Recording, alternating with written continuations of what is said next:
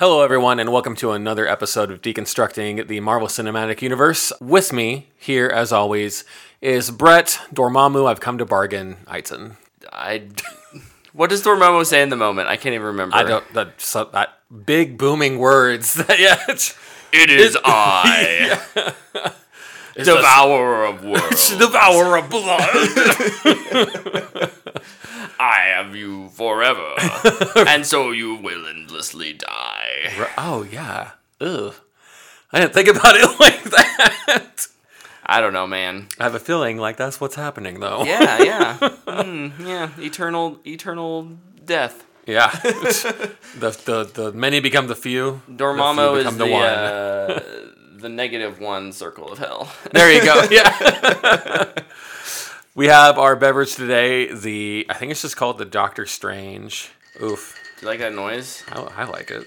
I hope our listeners enjoy that little ring a ling a ling of the eyes. And now my Yeah, so while you're looking that up, um, we are, of course, talking about Doctor Strange today. we are. Um, Doctor Strange released November fourth, twenty sixteen, here in the U.S. A little earlier in the in the EU because, of course, the Europe gets everything a little earlier than us for some reason. really? Yeah. I feel like it's been reversed. Like Fun the past couple years. Europe actually typically gets movies before us. I don't Wow. understand why, Okay. or how, but yeah. It is, in fact, called the Doctor Strange Elixir cocktail, and it's a little more yellow than it's supposed to be, but Well, you know, it's a homemade drink. yeah. it may- and I can get time stony vibes from this. Oh yeah. I have Eye of Agamotto. Agamotto. Yeah. Cheers. Cheers. What do you think? Melon. Yeah, melon. I was honestly so this is not really applicable, but I totally had thought it was going to be like a green apple because of the, Oh, the yeah, apple yeah. in the movie, but it's a red apple in the oh, movie. Right. But this is green, so I Yeah. thought green apple. So the melon really threw me off. It's not bad. it's it's Midori. So we in our on, like as always, I'll put the the recipe on Twitter if you if you checked it on our Monday. That's usually when that updates. We put in rum, Midori sour, triple sec, and pineapple juice. So I think it's a lot of. Pi- I'm I'm getting more pineapple yeah, juice. than that's that's what it is. Yeah, that's yeah. the that's what I'm tasting is the pineapple. Yeah, you could probably put a little Sprite in it, and I bet that would maybe spruce it up a little bit. Maybe make it a little more, a little more. uh, only I had get Sprite. get a little more zippy. right. Yeah, man. Well, so that's our drink. We're talking about Doctor Strange today. If you couldn't tell from all the Doctor Strange quotes and drink and the title of this podcast, I have some production notes for you, Mister Brett. Yes, sir. Send them my way. So I was thinking, I was like, surely there's not a lot of drama behind this movie. surely there wouldn't be, right? Marvel's been at it for a while. They know what they're doing. Leave them to it. There's not drama, but there's a lot of history with this movie. Yeah. So the original script was written in 1986, and I think that predates anything else we've done so far. With because I think it, I think Hulk was gonna be like early 90s. Yeah, I think is sounds when- right. Yeah. So uh, a script was co-written by Stan Lee and Alex Cox in 1989, which featured the same antagonist, Dor- Dormammu, and was almost made by Regency and Warner Brothers, but was stalled and canceled during due to merchandising disputes with Marvel, who at the time did not have a fully fledged movie studio, Right, and right. was basically just making money from their toys and comics and Mm-hmm. their film rights. By December 1992, Wes Craven, director of the Scream movies, Yeah. had signed to write and direct Doctor Strange for release in either 94 or 95 with Savoy Pictures. In 1995, David S. Goyer had completed a script for the film, and by April 1997, Columbia Pictures had purchased the film rights, and Jeff Welch was working on a new screenplay for the movie. Then in 2004, a script still had yet to be written. Marvel Studios CEO Avias Arad stated, We are nowhere with that. That's a tough one to write, but we are working on it. We are trying to find the real Jerry Garcia, who is a musician for the Grateful Dead, of the writing community. So if you want to know Avi Arad's music preferences, Grateful Dead. and then in April 2005, Paramount Pictures acquired Doctor Strange from Miramax as part of Marvel Studios' attempt to independently produce their own films. At the time, the film was projected to have a budget of no more than 165 million. In 2007, Guillermo del Toro and Neil Gaiman pitched a version of the film to Marvel, with Gaiman writing and del Toro directing. Their version would have seen the character be alcoholic and a disbarred physician in the late 1920s or early 1930s. He would have been living in Greenwich Village for 90 years without aging. It would have also been heavily inspired by the art of Steve Ditko, who was the co creator for Spider Man and Doctor Strange. Yep. And then, in June 2014, Derrickson was chosen to direct the film.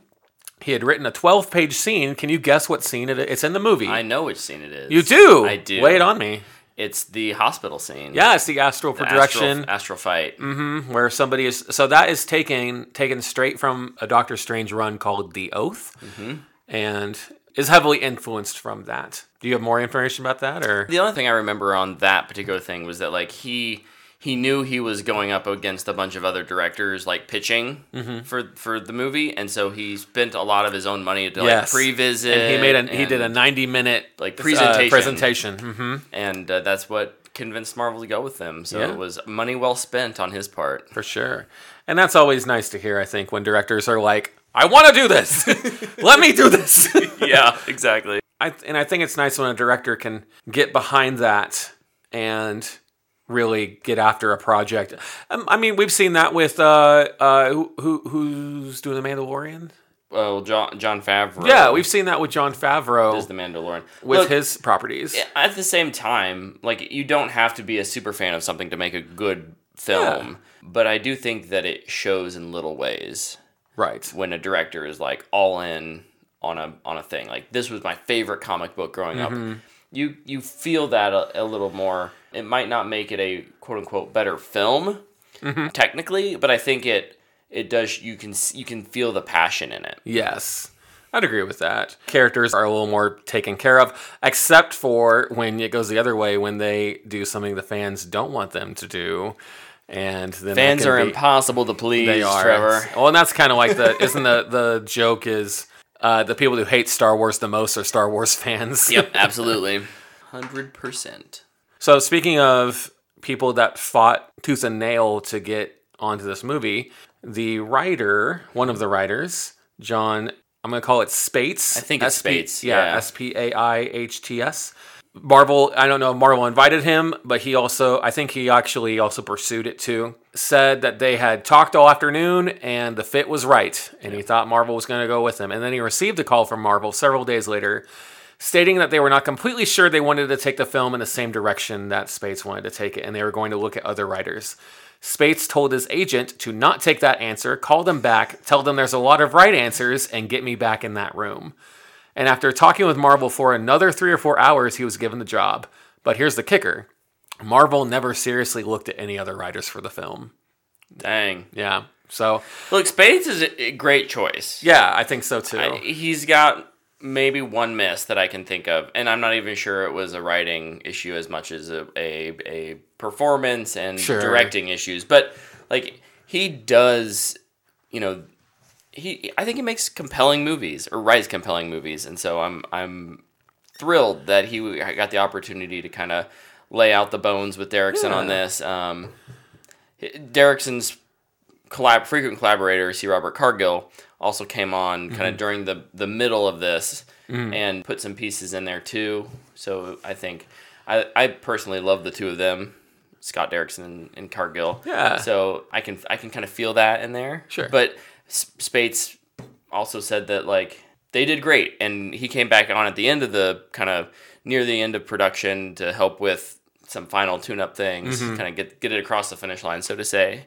And uh, it sounds like it was a really positive positive experience for all three of them as kind of collaborators, co-writers. Yeah, yeah, for sure. And I think I think it comes through in the writing in Yeah. this. I, I we'll get into it. It Just that you, you know, you mentioned the Spaihts stuff. Some of his other work includes Dune, uh, the 2021 remake, Dune Part Two to be coming out, Prometheus, Passengers, The Darkest Hour. Uh, and then the Mummy remake, and there's others in there, but so like there's some heavy hitters in there too. Yeah. So, yeah. Speaking with the writing, Astrophysicist Adam Frank served as a scientific consultant for the film. Having already known Scott Derrickson and been a Marvel fan since childhood, Frank advised on the quote, human experience of space and time, helping Marvel conceive ideas for their cinematic universe and suggesting dialogue for characters based on their beliefs, whether they were materialistic, rationalistic, reductionist, or had this enlarged perspective. Yeah. So that's kind of cool to have somebody to bounce ideas off of that has, you know, letters behind their name. Yeah, right? PhD. Right. Getting away from the writing. So other there's a there was so I lied. I'm sorry. I didn't mean to lie to you. It it just it, How can I ever trust you again? I I know. I hope we can someday r- repair that bridge. But there Pour was another drink and we'll be there. great minute drama. Uh, so Benedict Cumberbatch originally declined to do, and it wasn't because he didn't want to. He declined because he had other engagements. I think this was at the height of Sherlock when that was happening. Yeah, which would have been around this time, wouldn't it have? Mhm, I think so. 2014 to 2018, Yeah, something yeah. like that. Yeah. So Marvel looked at some other actors, uh, and by other actors, I mean an A list of actors. Clearly, they wanted a big name. Mm-hmm. They picked so other pe- actors they looked at included Jared Leto, Ethan Hawke, Oscar Isaac, Ewan McGregor, Matthew McConaughey, Jake Gyllenhaal, Colin Farrell, Keanu Reeves, Ryan Gosling, and Joaquin Phoenix to all pitch to all play the part of Doctor Strange. An interesting choice Joaquin Phoenix would have been. well, he was the closest. Really? Yeah. yeah, and I like that they have Ethan Hawke on this list because a lot of the people that were involved in making this are ho- have horror background. Yeah. A lot more than I than I was aware of. You know, we, we kind of knew going into the sequel years later uh, with Multiverse that Sam Raimi has a good horror background, but there's a good bit of horror background in this one as well. Yeah, Ethan Hawke, a frequent collaborator uh, with Scott Derrickson, Mm-hmm. from The Exorcism of Emily Rose to Sinister. Like Mm-hmm. he, there's that a that horror, but b there's kind of that frequent. I think, man, I think he would have been great. I'm kind of, I'm kind of sad that he got what he got Oh, in Ethan the Hawke? MCU. Yeah, Yeah. where he end- eventually ended up in the MCU. Did he end up in it? He's in Moon Knight. Oh, I haven't watched Moon Knight. That makes sense. But Spoiler: He's in Moon Knight. well, I guess I got. I guess I got better get on. he that then. actually has a pretty good performance. But Oh, good. Well, I mean, it's Ethan Hawke. I know, on. right? Like, yeah. But eventually, after all of that, Marvel eventually moved the scheduling around for filming Doctor Strange in order to accommodate having Benedict on, and he said yes once that uh, happened. Do you remember the Wi-Fi password from this movie? I don't. That rockin' joke, which I think still holds up. It's a good joke. Shambhala is the Wi-Fi password. Ah. Sharp-eyed Doctor Strange comic book fans would recognize that as Into Shambhala, which is a comic book run for Doctor Strange, which was also the other, aside from the Oath, Into Shambhala was the other big comic book reference for this movie. So then with sets, I just these last two notes I have, I just thought were kind of funny or cool. Mm. So they made like 21 indoor sets for this movie. One of them included the street in China, the street in Hong Kong. Yeah. Which included over 80 neon signs and a giant roof, and this is a quote, to keep the rain out. But I'm pretty sure is it raining for a little bit in that movie, in that scene. I think so. Yeah. I think so. So I thought that was kind of funny. And then Stan Lee's cameo in this, actually, he's remarked as his favorite. He says that this is his favorite cameo. Originally was longer, where he la- he's laughing hysterically at a Garfield book, and then he notates to a passenger saying, "This cat hates Mondays, but he loves lasagna," and then keeps laughing. But it's, I, I hate it, but I kind of love it. right yeah yeah but instead he's actually reading a book called the doors of perception by brave new world author aldous huxley and the reason that is is because that's kind of a timey-wimey space stuff Yeah. book this is kind of a timey-wimey space stuff movie so it's supposed to kind of you know tie in a little bit there but man yeah so that sorry that was a longer list but i thought that was cool that we've had so much i don't think we've had a movie yet where uh, actually, Ant Man was kind of like that, where where the script and the writing kind of played the most.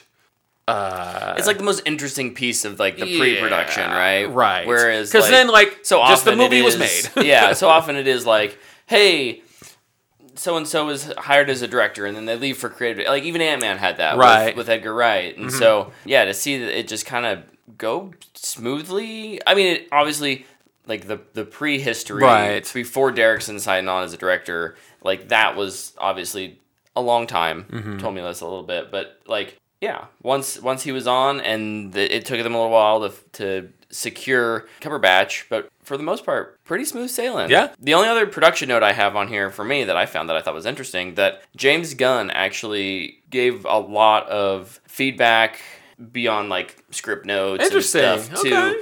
to Derrickson. So so much so, I think you know Gunn had really uh, done the only other MCU space movie, and not that this is really a space movie, but it takes it takes place kind of outside the Yeah. regular world for quite a bit of it. Mm-hmm. Maybe not quite a bit, but you know a, a significant amount. Yes. And not only did you know Gunn part you know give his wisdom, but he also gave quite a bit of crew. The DP of oh, cool. Guardians. Yeah. Um, ben Davis is the cinematographer on this as well. Yeah. And there was a m- multitude of other crew members who Gunn had been like, yeah, I'm not getting them back for Guardians 2 because they're working on Doctor Strange. he was kind of bummed. You know, on one, on one hand, Yeah. he's bummed about it, but on the other hand, he's excited that, Yeah. you know, you know, the he gets to really help.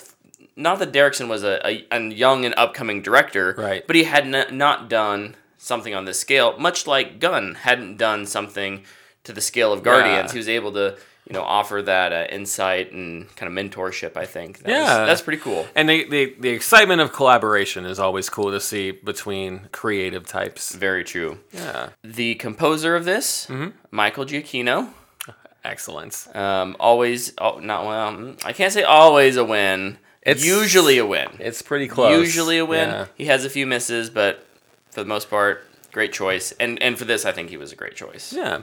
I wasn't, I'll be honest, I wasn't blown away by the score, but it works. And I think that's what scores, I mean, ultimately, that's kind of a, I don't mean to go off a tangent here, that's kind of a double edged sword. Like, scores should not detract from what you're watching on screen.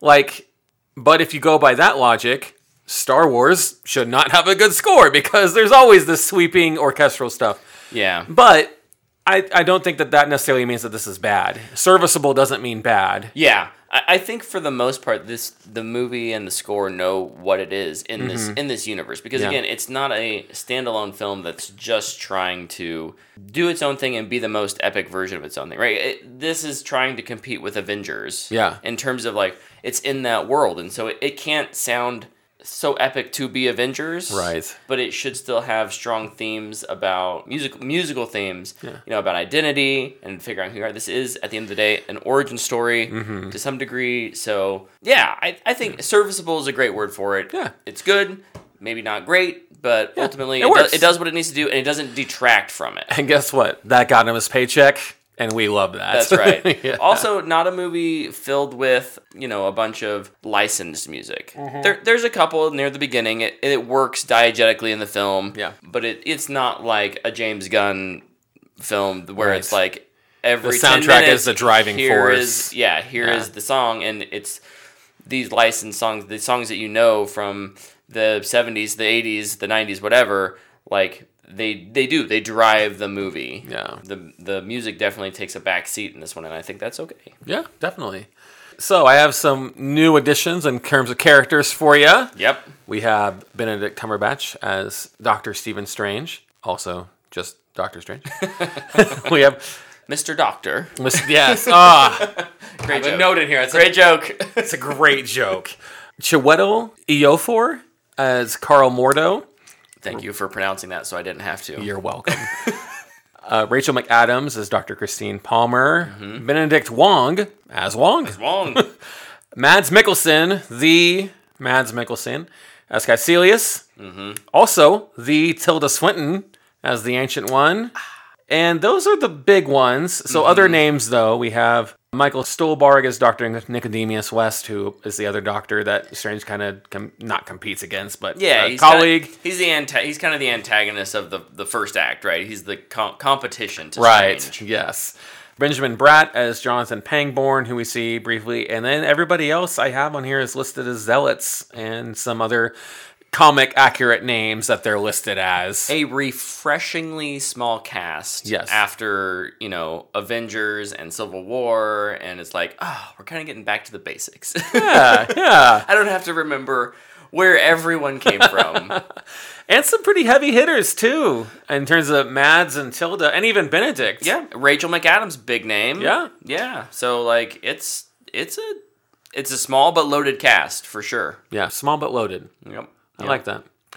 Well, man, you want to take us take us away? Tell Sure. us about uh, tell us about this strange new world we've been launched into. That was a great segue. Trevor, I'm so impressed right now. Thank you. Look, this is this is one of It's, those movies. it's because I'm exhausted. this is one of those movies that every time I watch it or rewatch it, this is not the first time I've rewatched it since it came out. Mm-hmm. I love talking about it, but I hate making bullet points about it. Like there's there's movies like Civil War where it's like I feel like I have to outline every scene because so much is happening. I need to try and keep track of it.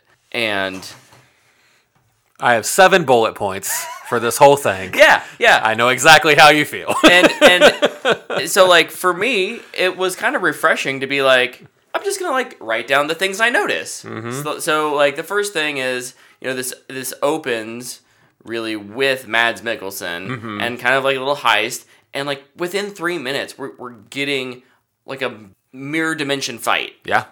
which is incredible. I can't believe it. I'm just like, we're jumping right into this Right. thing. And then we get 30 minutes of kind of like the traditional stuff. But I love how fast they get you into this. The magic looks great. The sound design of the magic, I think, is fantastic. All the sparks and There's yeah. a beheading. they cut off a guy's head right away. right away. I'm in. This is the new dark MCU, baby. But yeah, kind of like the first act is is they have this little introduction, and then it's a pretty standard like let's just get to know who Stephen is. Yeah. He's Tony Stark, right?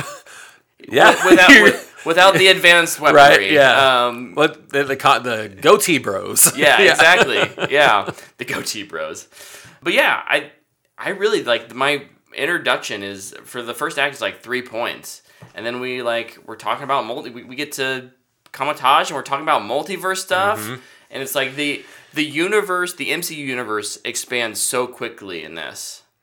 And I just think it's a fascinating jump off of Civil War, which was it was it was big- Political it and was big, heavy and it was big and yeah. trying to be big, and this one is like it's intimate, but it's also it's it's also big in the sense of like it's revealing all this new information to us about the world. Mm-hmm. You know, Civil War was big in the sense of here's these characters and where they stand. It's complex in that kind of way, and in this movie, the the movie number two of Phase Three, we're just like kicking down the door of like there are an infinite number of universes, and we we know we don't really get to explore that much in this movie, but, But we get two. But we get which two. is or I mean three including ours, but that's Yeah. more than there were before. That's true. and I really love back to kind of the magic point. Like I love the explanation for magic in this, where it's not just like it's not some metaphysical like right. You have to you there are spells, but it's it's about pulling elements from other dimensions and mm-hmm. manipulating them in a way that creates magic in our world. Right. I think that was fascinating. Yeah. So that's kind of my that's kind of my as we get into the movie. I'm curious what your kind of first act thoughts are of Doctor Strange. Okay. He has a face that makes it seem like I'm going to be very disappointed in Don't- what he's about no, to say. No, no, Don't don't don't be disappointed. I no, I this my overall. I feel like I have to be negative now because that was so much positivity. No, I'm just kidding. Um, I I feel like this movie moves at it's a fast, it's almost breakneck pace, but it's not. It's like just on the cusp Mm-hmm. of like, and it's like the acts are set up so expertly that it's like boom, boom, boom, you got it. Yeah. I will say there's a lot of clunky dialogue in the beginning, I think. And it's not I don't think it's the di I don't think it's the writing. I don't think it's the script. I think it's like there are times when somebody will be like, and that means and then somebody will be like that the end of the world is upon us or something like that. Yeah. And it's like that's not how cutoffs happen. But there's just so many of them. I'm like, mm, okay, we're like, Yeah, yeah, and on that line of dialogue, or on that Idea. along those same lines with dialogue, I think there's some performance pieces specifically between Cumberbatch and McAdams. They don't have the greatest chemistry. right, and maybe that's what it will narrow down to. If I, I- yeah, and so. I don't know. Like, it could be it could be the writing. It could be just them not you know jiving Mm-hmm. real well with each other. Rachel McAdams at the end of the day is a very small part of this. Yeah. and so I kind of can forgive it pretty easy. She's even in the one she, scene where she's really really important Mm-hmm. um, during the second act. Um, you know, she's she's just kind of there almost as like the comedic like she's experience, experiencing that fight in a way Yeah. that's comedic to the audience. right. Not that she's the butt of the joke, but like, oh, things are happening around and you know, thing. I, sorry, I'm doing visual cues You're for a, for a podcast. in any case, I can understand and even defend the point that you're making that the, some of the dialogue is pretty Sure. clunky and But other than that, no, I think I, the introduction to, to Strange is quick, but it's efficient. Mm-hmm. It, it, and I think that I was as we watched it, you know, he, he's doing the little music test.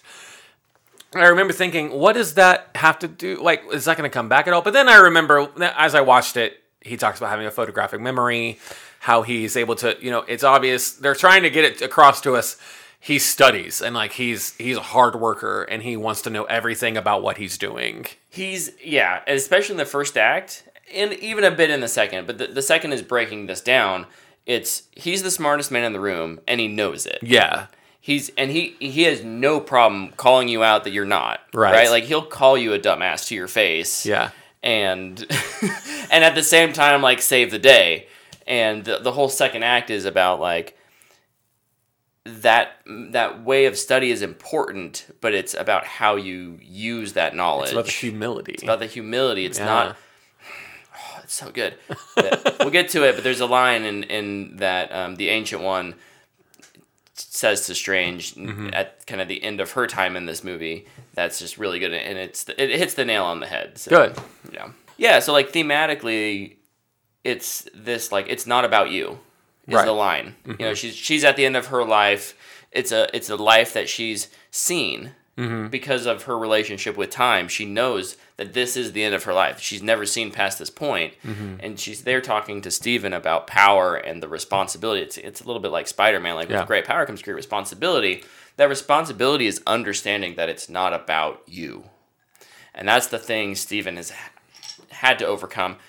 Maybe that dialogue is a little heavy handed, but I think it works in the moment because he's the kind of guy that you just have to shoot straight with. Yeah. You can't beat around the bush with Stephen. He's he's smart, but he doesn't always get it because he's been so egotistical and it's always been about him Yeah. and his success um, and his ability and it and and and the ancient one Tilda Swinton telling him that's all it is. It's not it's if you're using it for others, if you're using your power to to protect, to serve, to empower others, then you're doing it right. Right. And that's why, you know, in her mind she was able to justify, you know, the use of the dark dimension Yeah. where you know, in, in any other case it was completely abhorrent, right? Like it was it was you can't do it. She did it, um, and she justified that with the the the whole thing being like, well, it wasn't about me. It wasn't. A, it was not about me. Continue, you know, living eternally. It was about me surviving to this point so that I can show you the way Right. forward. Yeah. So, what was your what was your thought? Your next Uh, thought? I I just, I like her talk about healing. She and I'm honestly having a little bit of trouble remembering what exactly she says, but This would be in Kamar-Taj. Yeah. Like kind of in that introduction Right. to what is this place and you've come looking for like physical healing. Oh yeah, it must have been right before that because then the next thing happens. But they have a conversation about healing, and I really enjoy just their interactions with each other.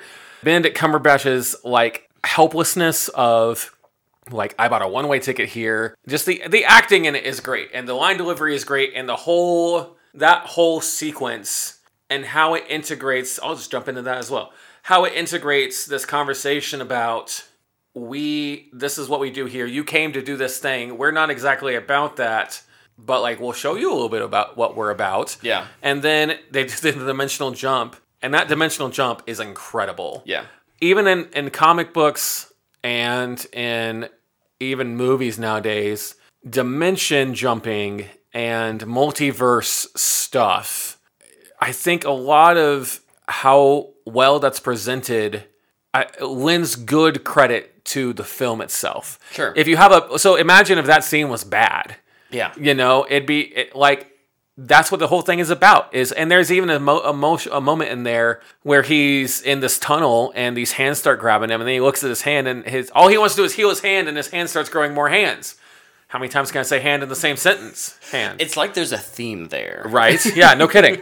And then you hear modor's voice saying his blood pressure getting extremely high. And then he's and then all of a sudden he's back in the chair and Yeah. his, his face going he looks all right to me. And then he goes again. Yeah. And like that's how you do it man. You you make it these weird the the shapes turn into a face and it's his face. Then he falls into the eye and the eye's really a cliff and then the cliff go like you really need somebody that has like grant morrison do you know anything about him Yeah. yeah, he yeah. So I and actually this conversation is leading me back. Now I remember they talk about healing. He it's when he picks up the book and he says, "This is the chakra, and this is the acupuncture, and this is the whatever." And he's like, "This is like garbage medicine. This isn't this isn't what I know. This is what I know to work." Mm-hmm. And I like that the thing she says about everyone that's written those maps has seen part, but not the whole Yeah. and how I think that's a real I think that's a real thing, man. I think people, especially I'm going to get real wonky. Now I'm going to get wonky on you. All right. I, like we're so in America attuned to like what we see is what works. Yeah. What we see is what we believe. Mm-hmm. There are so many accounts of people in Africa, people in, in Europe, people in countries way older than ours, in houses that were built before our country was founded. Mm-hmm. People that have been there and experienced those things and experienced, you know, moments of healing or moments of clarity. And we blow and here in America we blow it off because that's the stuff of movies. That's the stuff of, of books and mm-hmm. stories. But to them it's real. And I, I I like that's addressed. Take for it what you will, you know, but I like that there's at least a conversation in there about yeah, these things exist because guess what? In this, at least in the movie universe, because guess what? They're real. Yeah. you know. Yeah, that is something that's deeply personal to Derrickson as well. Oh, really? Like, he's a very spiritual person. Good. And, you know, doesn't necessarily want to be preachy with his movies on, on what he believes, Mm-hmm. but he, you know, he feels like what we're presented here, kind of in our physical form, is just one part of what is the whole. Yeah. And so like that line very much lines up with, you know, his personal beliefs of couldn't tell you exactly if it's like Sure. religious or not, Yeah, but, yeah. but certainly spiritual in Yeah. the in the terms of, you know, how this movie addresses it in that there is something more and your knowledge of the physical world is great. Let's take that one step deeper. Mm-hmm. Like let's go beyond what you just see and what you feel um, what you know to be true and like ex- experience you know what's more that's a that's a bad way of saying it but you know I have a, as a bullet point here you know this is this is really a movie I think about a man of science trying to reconcile what is faith and what what, what can I put my faith in A cape. a cape, apparently. Yeah, dude, freaking. I also have down here cloak of levitation for the win. Yeah. Um, it's great. Yeah, I think there's so many deep, deeper themes in this that this movie can explore because again, it's fairly simple. It's about a small. It's it's about one person and then their kind of surrounding mm-hmm. influences, and I love it. as opposed to like a Dark Knight trilogy, where a, you know criticism of that is not really criticism, but a, a, a critique, I guess, of that is the Dark Knight trilogy isn't so much about Batman as much as it is about his villains. Yeah. This is the opposite. This is a, this is a Doctor Strange story where it's Stephen Strange in a world of things happening to him. Yeah. Not necessarily things happening around him. Yep. Yeah. Yeah, yeah. He he has his personal demons. He has the the supernatural situations he gets thrust into, and mm-hmm. and his arc is about deciding, you know, what does it mean to have power, mm-hmm. the power to do something. Man, it feels very Spider-Man esque, right? Like you, if you have the power to do something, should you? I guess that makes sense with Steve Ditko being co-creator of both those characters. right, right. And that's a very common superhero thing. Sure. but I think it feels deeper here because there is this like a where he starts out at being you know such a arrogant selfish asshole Yeah. you know to where they go at the end where he's literally willing to sacrifice himself for eternity Yeah. to save earth Yeah. it's a big it's a big ultimate jump and, act of the- selflessness. and at- somehow I believe it right like Yeah. they convinced me in an hour and a half that that was that was his growth Yeah, so and that's what this. It's the pace. The pace is incredible. Mm-hmm. Yeah. it's like and like you said, the the third act is 30 minutes, yeah and that's wild that we get that much. Speaking of the third act, actually, before we get to that, my biggest caveat I think with this movie, Mm-hmm. of, of the two, you know, I mentioned kind of the pacing and the clunkiness, but my biggest thing like that I remembered. I I'm not. They don't totally ever sell me on the timey wimey space stuff.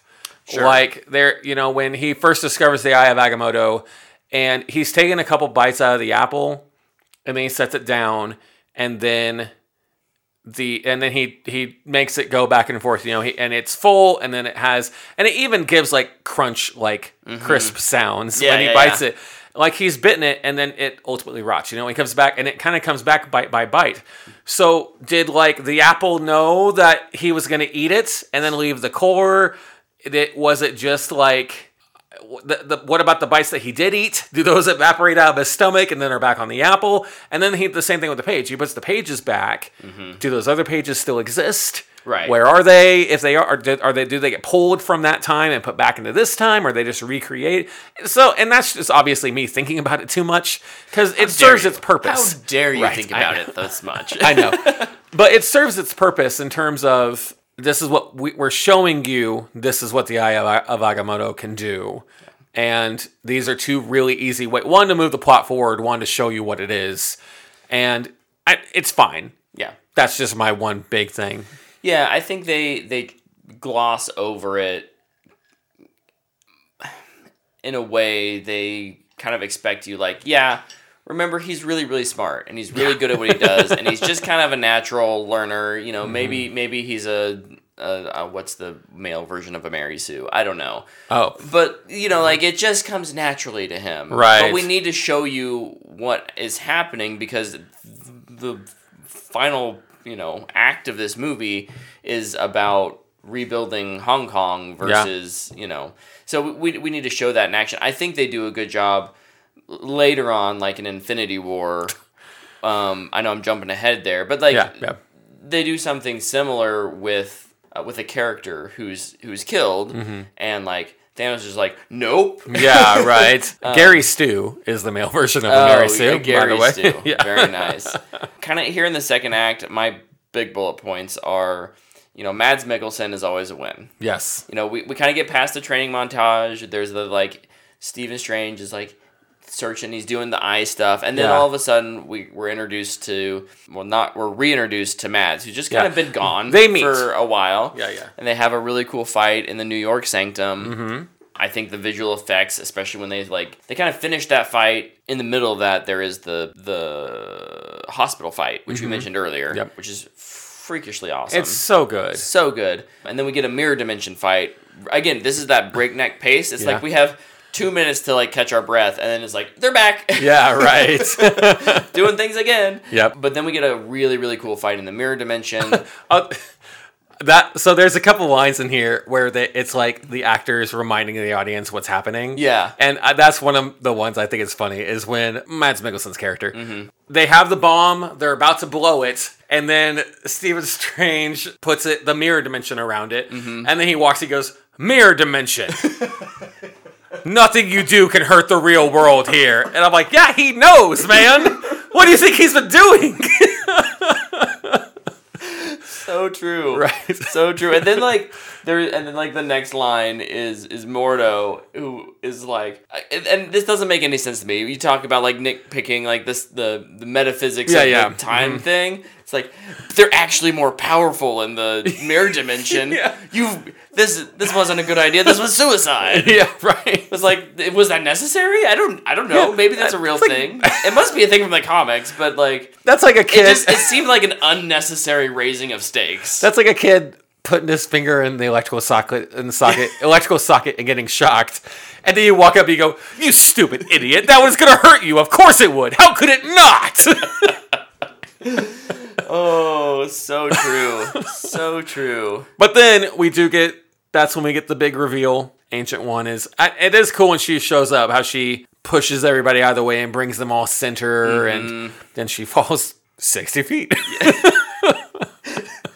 so And, and yeah, just boom, smack on the concrete, right. just like Oh no, the glass breaks her fall. yeah, that's true. Okay, you're you're right. The glass softened it just enough to not kill her immediately. Right, right. Um, but then we do get a little astral plane conversation between Mm-hmm. her and Strange, and I think that's maybe one of my favorite parts of this film. Really? is is them just talking because it's it's it's the one where we're talking about like it's not about you know Mm-hmm. it's not about you.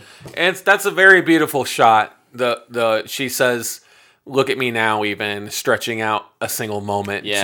to a hundred, and you see the lightning slowly Yeah. bolt across the sky. It's very, Mm-hmm. it's very, it's a, it's just, it's a beautiful moment. Yeah. Yeah, Yeah. a very uh, mysterious mentor, teacher, Yoda, Luke kind Mm-hmm. of situation, and I- and I also like I'm gonna I I did have a, a bullet point Oh, go for it, yeah. but it's kind of related because at some point Stephen and the Ancient One and Mordo are there, and Stephen accuses her of using the Yeah. dark dimension, and he like cannot wrap his mind yeah, around that. and he defends her. I think, And he Yeah. d- does, and then it's revealed, and it's kind of starts this. It's it's on one hand, it's a it's a domino effect with Stephen that really pushes him to ultimate good, but at the same time, it's a domino effect that pushes Mordo to ultimate evil.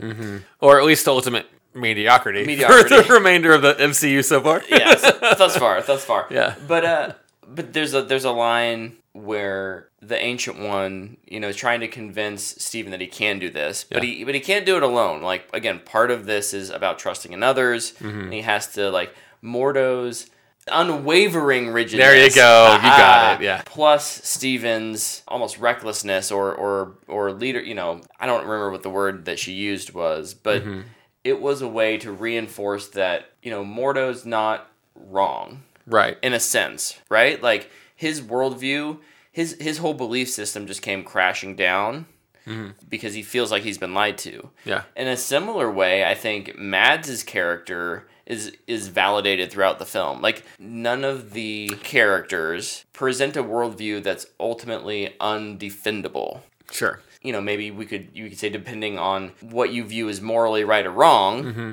you could put them in a box. But they all make sense to themselves Yeah. in a way that you know maybe even more so than like like Thanos' thing later in Infinity War. Like yeah, like I guess, but like I don't know. I think I think both Yeah. Kaecilius and Mordo are both they're they're individuals who are, are um, have been raised with a certain belief. Their belief has been challenged, and they are at different points in this movie. Kaecilius beforehand and and Mordo during are kind of in that process of what we would these days call deconstructing their faith. Deconstructing the MCU. They're deconstructing the MCU. That's what we're doing, right? Right. and and I love how they're not just bad guys who want to blow up the world. Mm-hmm. You know, one wants to kind of end suffering by just hitting the fast forward button to Yeah. the inevitability of nothingness. Yeah. Right? We're all going to be one in the nothingness. Yeah. That's his belief. The other one, you know, has a, such a rigid sense of what is right and wrong in his belief system that when someone who he looked up to doesn't meet those same expectations anymore, like he felt he feels betrayed by that, Yeah. he then has to wrestle with, well, what do what do I I put my faith in this person who ultimately betrayed me in my mind. Yeah. And he helps save the day, but then ultimately walks away. And then on the flip side, you have Doctor Strange, who starts out from this place of skepticism Yeah. and becomes the true believer. Yeah. I just I love how well those are intertwined, despite the fact that like Kaecilius is really only around for like ten minutes of the movie. Right, yeah, yeah. he's not a he's not an overly complex villain. Yeah. But I but I still think they do a decent job with what he's given. Yeah. And, you know, usually I. This is so small potatoes to what you just said. Sorry. But, you know, we, you mentioned the, the joke earlier. The Mr. Doctor. Mr. Doctor Mm, yeah, yeah, is strange. And then he says, maybe, who am I to judge? And that's a joke. We, Mm-hmm. we as the audience, we understand that's a joke. What I really like about it, though, is I not necessarily Civil War, well, kind of Civil War even with with Zemo, but most of the other MCU, MCU movies we've had, it's like here's the bad guy, and guess what? He's the bad guy. Yeah. And anytime that he makes jokes, it's because he's a funny bad guy. Right. This is like when he the way he says that, he's like. Hey man, I tore a book out of a, pa- a page out of a book, and I I'm slowly turning me and my compatriots into uh, undead monsters. So who am I to judge, right? Right. Like, and so I know that line's a joke, but that feels so like like you said about all of that about how they're just humans trying to find their way in the world and in this new reality of of what does it mean to have this power? What does it mean to be a sorcerer? And what do you do with that? Yeah. and they're all just people, Yep. just doing people stuff. Yeah. you know. Yeah, the one we you, you kind of mentioned him as an actor. It's uh he's an actor. He doesn't come back in the movie. He's the one who has the broken back. Oh, Pang Pangborn. Pangborn. Yeah. You know, he even has a slightly he's another person Mm-hmm. who has been, you know, kind of blessed with the insight of this power. Yeah. Who chooses a yet a, even a different Different, path yeah. from He all walks away, He uh-huh. walks away, but he he still is He walks away and he actually Hey. walks. Sorry, how's that was a was a bad joke. the paralyzed man walks away. but yeah, like again, it's not the movie never dismisses his worldview, his decision to live that life Yeah. as the wrong decision. right, Just as it's uh, a decision. yeah, it's it's just a it's a way of living and it's not about being right or wrong. Yeah. I just think that's fascinating. It is. It's yeah. Can we jump to the third, Third act? act, let's do it. Yeah, man. I so the only thing I really have for the third act, well, I guess I have a couple things, but I love the the we're too late trope. Yes. I, I the only other movie I can think of off the top of my head is is Mulan, where they show they're supposed to go provide reinforcements and Yep. they show up and the battle's over. Mm-hmm. And then that happens in this one. They show up and it's it's Caecilian and the zealots walking out of the sanctum and it's it's blown up and Hong Kong's on fire. And I I I don't know, man. I'm a, I when it can be done well, I really really like it. And I think this movie handles handles it expertly in a way of like of not being like oh guess what there's there's a time thing you can do a time thing it's just like it only happened really the once we see it happen and then it's like oh yeah he can do that and so i think it's handled really expertly in the way to do that and even more so later with the loop yeah. but Yeah, same. My my bullet point: Hong Kong.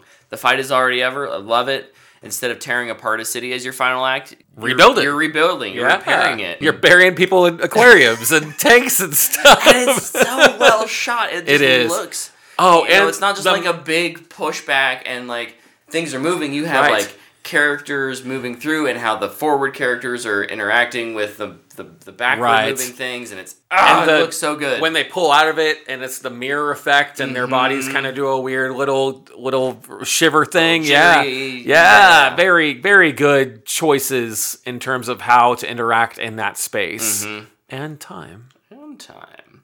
My final thought for the third act is yeah, they have a, a little, up until this point, they've done a little fighting, right? Mm-hmm. But at, it's this conflict is not solved by punching the other guy harder. Yeah. It's a clever use of the time stone. It's Stephen going to the enemy and basically saying, wait wait the time stone I mean, the Eye of Agamotto.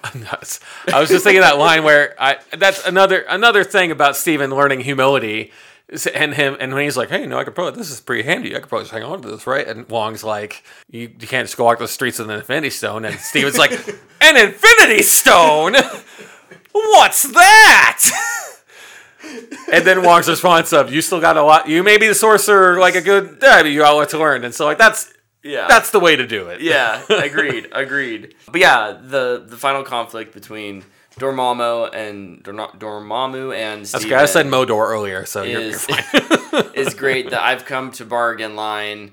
The, how that sh- scene is edited, Mm-hmm. I think it's it's it's so unique in the MCU. Not that like being the sacrificial lamb is is a new concept, Yeah. but it's done in a, in a new way with an even greater threat than like kind of has ever been done in the MCU to date. Yeah. You know, I think it's really powerful, and, and to get you- by def- the defeating of the enemy is not killing or destroying the enemy. It's literally just like, please go away. Yeah, right. hey, you want these guys and want to not live in this existence for eternity? yeah, I so before before we recorded, I, had heard once before that there was a time frame for how long Stephen was in Dormammu's doing the bargain. Mm-hmm. So I look, I punched into Google how long is Strange bargaining. And which it then pulled me up the runtime for the movie Strange Bargain. So that was a fun oh. little that was a fun little adventure we had before this. So people on Reddit, and it was kind of implied, I think through the use of comic books and stuff that the creators have said, it's implied that he's there for just over 10,000 years, or at at least 10,000 years. However, I love the idea that whatever we saw happening was just real time, and Dormammu Yeah. could only handle like two and a half minutes of this, and he was like, "Stop, get out, just look. I hate this." yeah, yeah. The the it seems so simple now, but like I imagine coming up with this, whether it was in the comics or whether it was for the movie, the, mm-hmm. the the use of time to defeat an eternal being is so freaking brilliant. yeah, like it's not something I really thought about, but I'm just like even even you know ever. But wow, what an Achilles heel! yeah, Because right? like you said, would like how long would an eternal being put up with something like that? right. They've never had to deal with anything like that before, and all of a sudden it's like shit. Like yeah. I don't know how to react. So like two and a half minutes earlier, like I fold. Can I leave or like do I just have to stand here? Oh, so that's that's great. And then uh, obviously we have Mordo goes his separate ways. He parts. Um, he decides that they should have let it happen. They repelled the laws of nature by reversing it. I think it. I think this movie does a really good job of setting him up as a good potential future villain. I think so too. And if we'll ever see that, will be interesting. Yeah, we do see him again in multiverse. We see him again in multiverse, but it's a, it's a very. I mean, it's a different. Not to get into multiverse too much, but it like it's a different version of him. It is, yeah. and and it doesn't carry the same weight at all Right. in my in my mind. So I'm a little disappointed in that. Um, how did you feel the movie kind of wrapped up? I think it wraps up really nicely. It- This is this man that I think part of the reason this is I had so little to write down at least about this. This is just a super so- I, it is a comic book movie, but this is just a super solid origin story comic book movie. Yeah. It's it's here's the threat, we wrap it up, some potential maybe future things, but overall we saved the day. We got Wong to laugh with a joke that I didn't understand.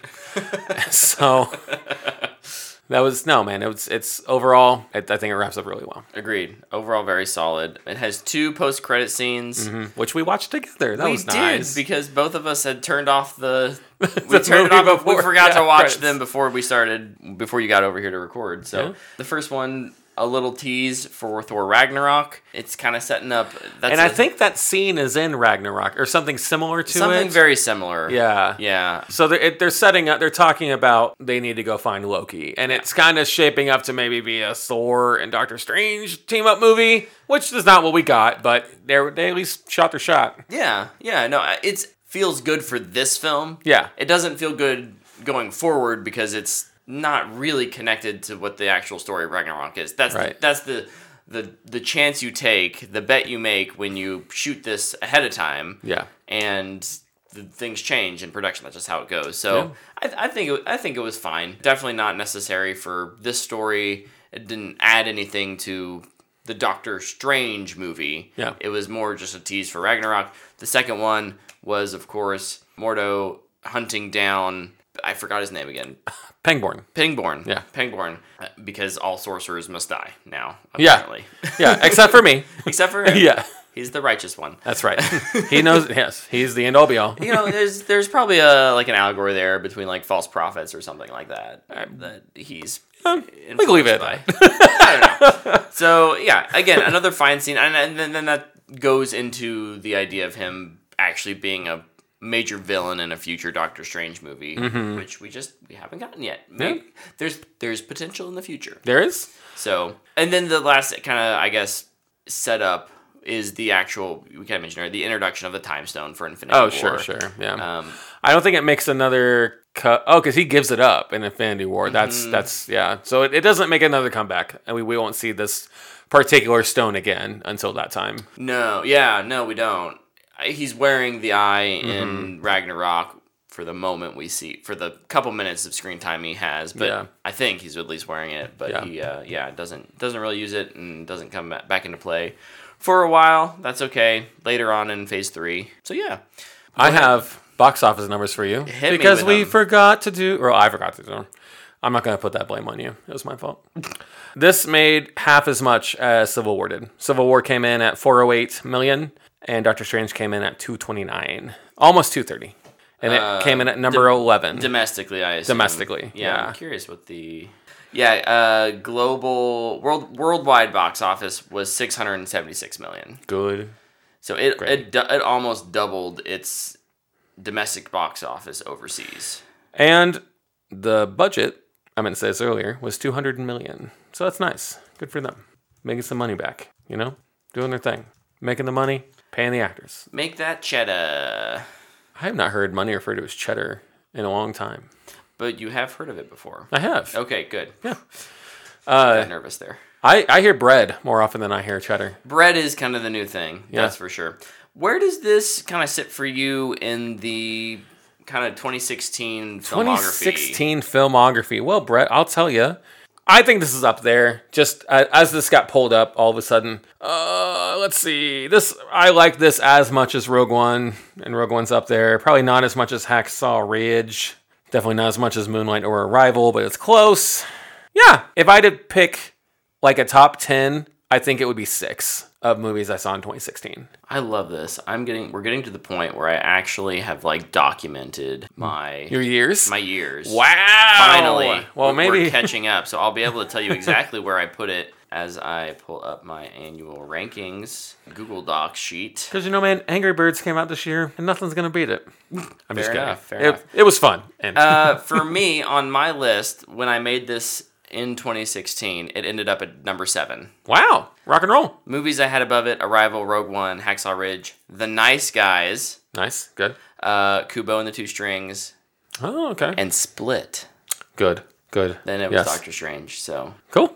yeah, very much enjoyed it. Where does it fall in your MCU rankings? This one I do have ready for you. This is number five. So mine goes like the, the few before and after it. I Mm-hmm. Yeah. have Iron Man at three, Winter Soldier at four, Doctor Strange at five, Thor at six, and Ant Man at seven. Nice, nice. This is my number three right now. Wow. Yeah, Cool. this this goes under the Avengers. So it's Winter Soldier, Avengers, Doctor Strange, and then Age of Ultron and Civil War. Nice. Kind of my top five right now. So Sweet. yeah, it, it snuck in there. I knew it was. I knew it was better for me personally. Mm-hmm. I knew it was better than Civil War. Yeah. So then it was like, is it? I don't think it's better than the Avengers. It's it's better in certain ways, but Sure. the Avengers. It's uh, we've talked we've talked about it. I At don't, need, length. I don't need I don't need to talk about it. But but it was like, where does it fall? How does it compare to Ultron? And I I just I just put it just above Ultron. Nice. So Yeah, I like that we're getting we're now getting to a point where it's like I put it here, and let me tell you why. But you know what? Just go back and listen. We've Yeah. done this before. Yeah, We've talked exactly. about it. So, and I, and I love that we're to the point now. You know, 14 movies in. yeah. it's gonna be hard for us to place it in the same. You know, Oh, it's un- sure. It's very unlikely that they end up being in the same place. You know, for the same reasons. I think the last one that happened with that was Ant Man. I think we, we both kind of ended in the up middle, putting- right? Yeah, and we but we both ended up putting it right above uh, First Avenger. Yep. Yeah. Yep. So that was kind of fun. Yeah, and, and yeah, it'll be exciting to watch these lists grow. And if people interact on our Twitter, watch people get upset where we put stuff. Absolutely. Look, if you have a hot take on where we put these, please let us know. Yeah. I love that. I love that interaction. Yes. Tell me tell me why I'm wrong and where you would put it. Right, exactly. Yeah. So Cool, man. Well, next time we have. What do we have next time? It is Guardians 2. And then after Guardians 2, Spider Man Homecoming. okay. Was Ragnarok the like holiday Yeah. drop November. of So, bold move, Yep. Marvel? Guard- Guardians 2, May. Guardians 2, May. Homecoming, July. It was July, so it was Ragnarok, in the, it was in the other like Yeah. blockbuster season. That makes Yep. sense. That makes sense. Yep. All right. So next, yeah. So our next one, we'll get to kind of recap 2017 in terms of year, uh, you know, Mm-hmm. events. We'll get a whole new list of movies to compare to. We love that. So look forward to our Guardians 2 review. Yeah. Yeah, man. Thanks, everybody. We'll see you next time for Mr. Kurt Russell and Guardians of the Galaxy, Volume 2. Volume 2. I'm still upset they didn't get Sylvester Stallone to play Ego. Will it be a hot take? Will it be I don't know. not? We'll see. Can't be any more hot ta- of a hot take than Flash is. Oh yeah, she was also in Crimes of the Future last year. The David Cronenberg one. She was? Mm-hmm. Oh, she was. She was the weirdo. I'm into I'm into mutilation chick. This isn't a Kristen Stewart podcast. Are you sure? We could try to make it one, man. I'm here for it. I remember what the last one we did that with. Oh, that was a uh, Paul Rudd. We almost turned into a Yes. Paul Rudd cast there. Yes. too. Yeah. I'd have to pull it up on Pinterest where I get all my drinks from. I'm trying to mix mine up a bit. You did yours well. I'm gonna put it under the I, table. well, that's because I put my finger in it and stirred it around a little bit. Ew. I know. Because I feel like, I mean, I feel like us as fans, we usually, I mean, fans have ideas for things. And I think sometimes, you know, we're on track with stuff. Even just recently, I think you and I were on a Twitter conversation about, because some, you're not a moron. But this tweet was, but this tweet was moronic. Whoever you are, some person uh, made the tweet that said, "Since we all agree that Denis Villeneuve was a bad choice for the Dune remake, who would you agree?" And like literally everybody was like, "No one says that." Yeah, right. but anyway, so fa- fans, you know, oh, I shouldn't take off my glasses. I am blind. I I get that. Zack Snyder doesn't have on this. That's not true. I'll kill you. That- Zack, I know this man over here loves Zack I Snyder. do love Zack Snyder. I'm He's- not. I'm not a, the cultist. cult. No, but- you are. It's Oh my gosh. as uh, as Dr. Uh, Palmer, Christine Palmer, and would say, it sounds like you're in a cult. Another great conversation, man. um, fun fact, a little uh, inside baseball for you. Uh, those are called those are called drop the needle tests. When somebody plays a song and you have to guess what it is, it's Mm. Yeah, called a yeah. drop the needle test. Yeah, because we have to take those in music school. I'm really bad at those kinds of things. so I was don't ever too, accuse- so don't ask me don't about my ever music quiz history me. scores. um, no, man, but Oh, right now. Yeah, oh yeah. no, uh, sorry, I, I I thought you had more, but uh, Oh no, no. do you no. want do you want to do that now or? It doesn't matter. Um, no, no. But I guess thematically we can keep I have talking. I have about a I have a ancient Okay. one thing too. Yeah. So go ahead. Um, Sorry, I feel like an idiot. And then you hear Mordo or uh, yeah, Mordo's vase or vase. hey, you can edit this. It's I all know. good. You can edit this. You hear his voice. Unrigidness, his is can be an asset. Do you mean his rigidness? His or his rigidness. Yeah. His his unwavering rigidness. There you go. You got it. Yeah. Mads and or I say Matt. I just because I don't know his I can't pronounce his Calicius. Uh, It's Ca- Ca- Calcius? Ca- Kaecilius. Kaecilius. all right oh, because there's some China in this, and if there's some China in a movie, you know who gets excited about that? The Chinese. Yes. That makes sense. I don't know why that was so earnest. Where does this kind of sit for you in the kind of 2016 filmography? 2016 filmography. Well, Brett, I'll tell you, in only just a few moments here, it's coming. The power of audio editing means that you could you could literally make it happen in the, the next moment. And you know what? I did. uh, because I don't have it pulled up. Phase three. Is it Homecoming? I don't know. No, Homecoming would be December. That would be in a December of 2017 movie, Okay. Right? Guardians guess two. as good as I mine. think it's Guardians two. Well, we're about to find out.